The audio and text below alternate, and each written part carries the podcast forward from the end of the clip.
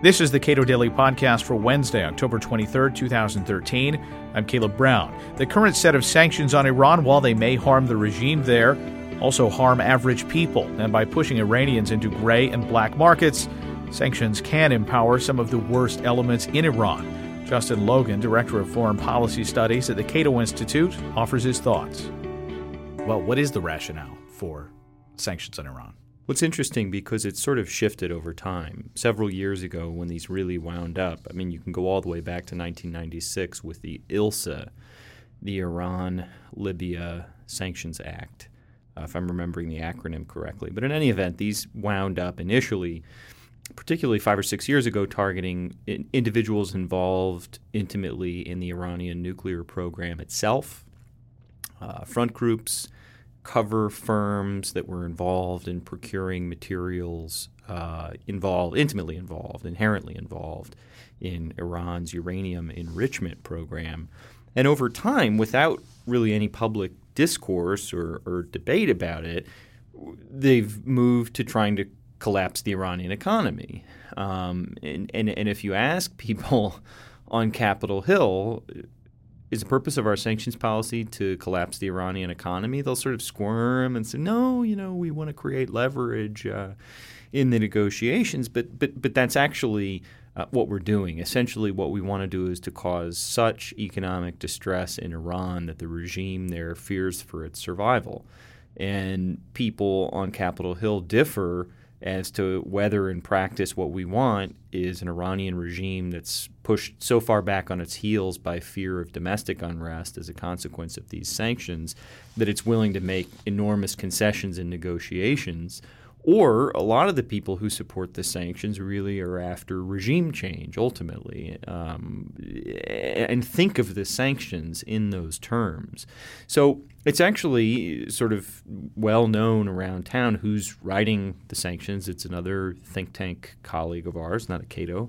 Um, but he's been writing these for a long time, and he talks himself about the importance of changing the regime in Iran. That there's no way that you could trust any diplomatic deal brokered with the existing regime. So it, it's interesting that we had, you know, everybody agreed. Should we try to prevent uh, uh, materials that would be used solely to enrich uranium from getting their way into Iran? Well, that seems like a pretty lowest common denominator sort of idea and then over time they've just sort of snowballed and the the you know talking point that I've I've used is that Congress on Iran policy has really had two speeds in the past several years sanctions and to sleep.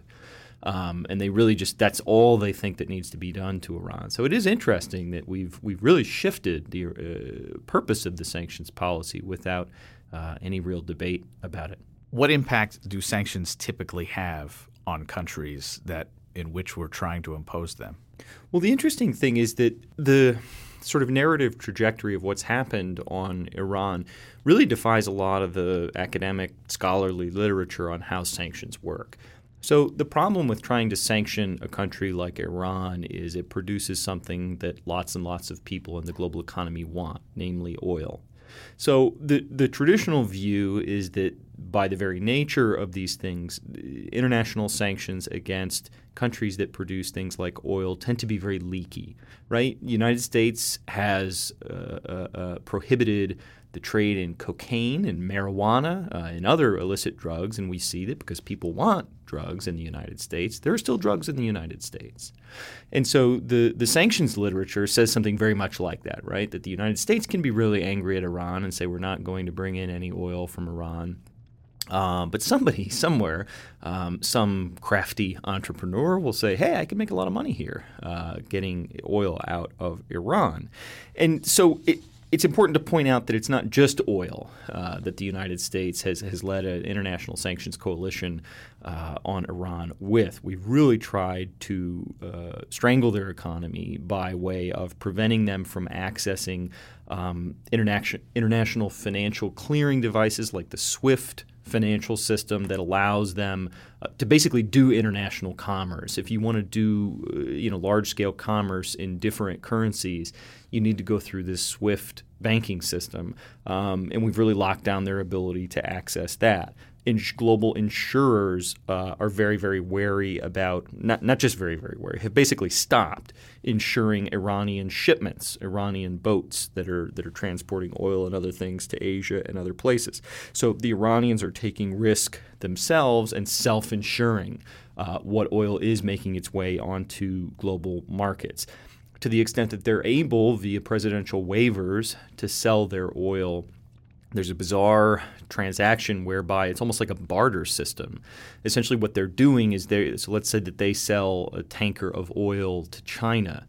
The remuneration for that oil is kept in an account in China in escrow, essentially, and monitored such that it can only be used to procure Chinese goods in return.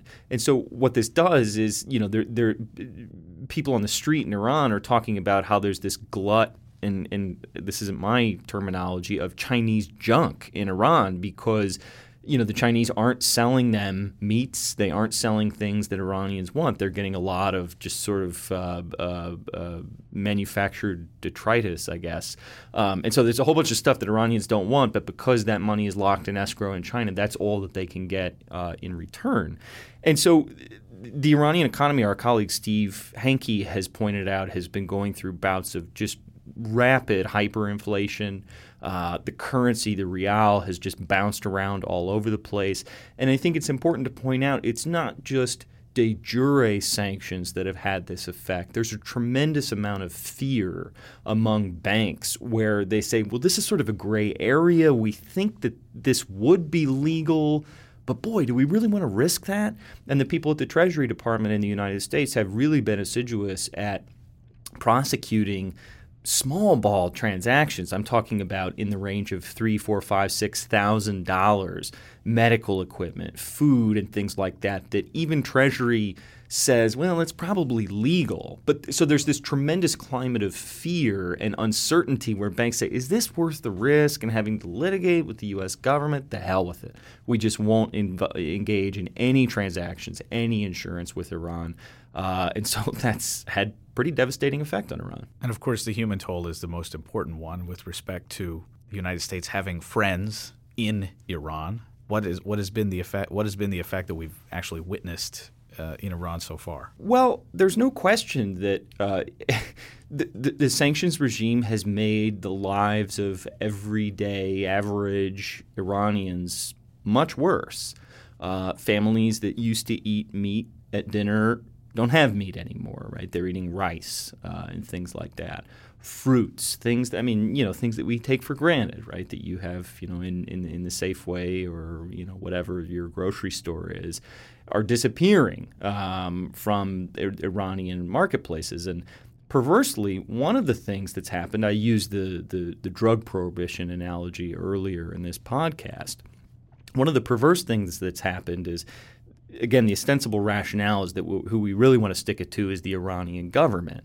So there's all of this barter going on in Iran, all of this gray market, and in some cases black market, not just for you know drugs and other things like that, but now for Iranian currency itself, the actual trading price of the rial on the streets of Tehran is different than what the government tells you it is. And in many cases, the people who have been profiting from and running uh, these gray and black market operations have been the Islamic Revolutionary Guard Corps, uh, the sort of worst bad guys inside of the Iranian regime who have capitalized on this, again, these sort of black markets and are making lots of money. So that's a perverse consequence, but th- there's no doubt medical devices, again, things that officially are allowed in have been held up because of this fear and uncertainty. So, it, it, look, I mean, it would be bad if Iran got a nuclear weapon, and should we be willing to starve or take food off the table of some Iranian families or prevent medical devices from getting into Iran uh, to prevent that from happening, or if it has a chance of helping prevent that from happening, I, you know, different people have different opinions on that. I don't even have a very well articulated opinion myself, but it would be good to square up frontally to what our policy is.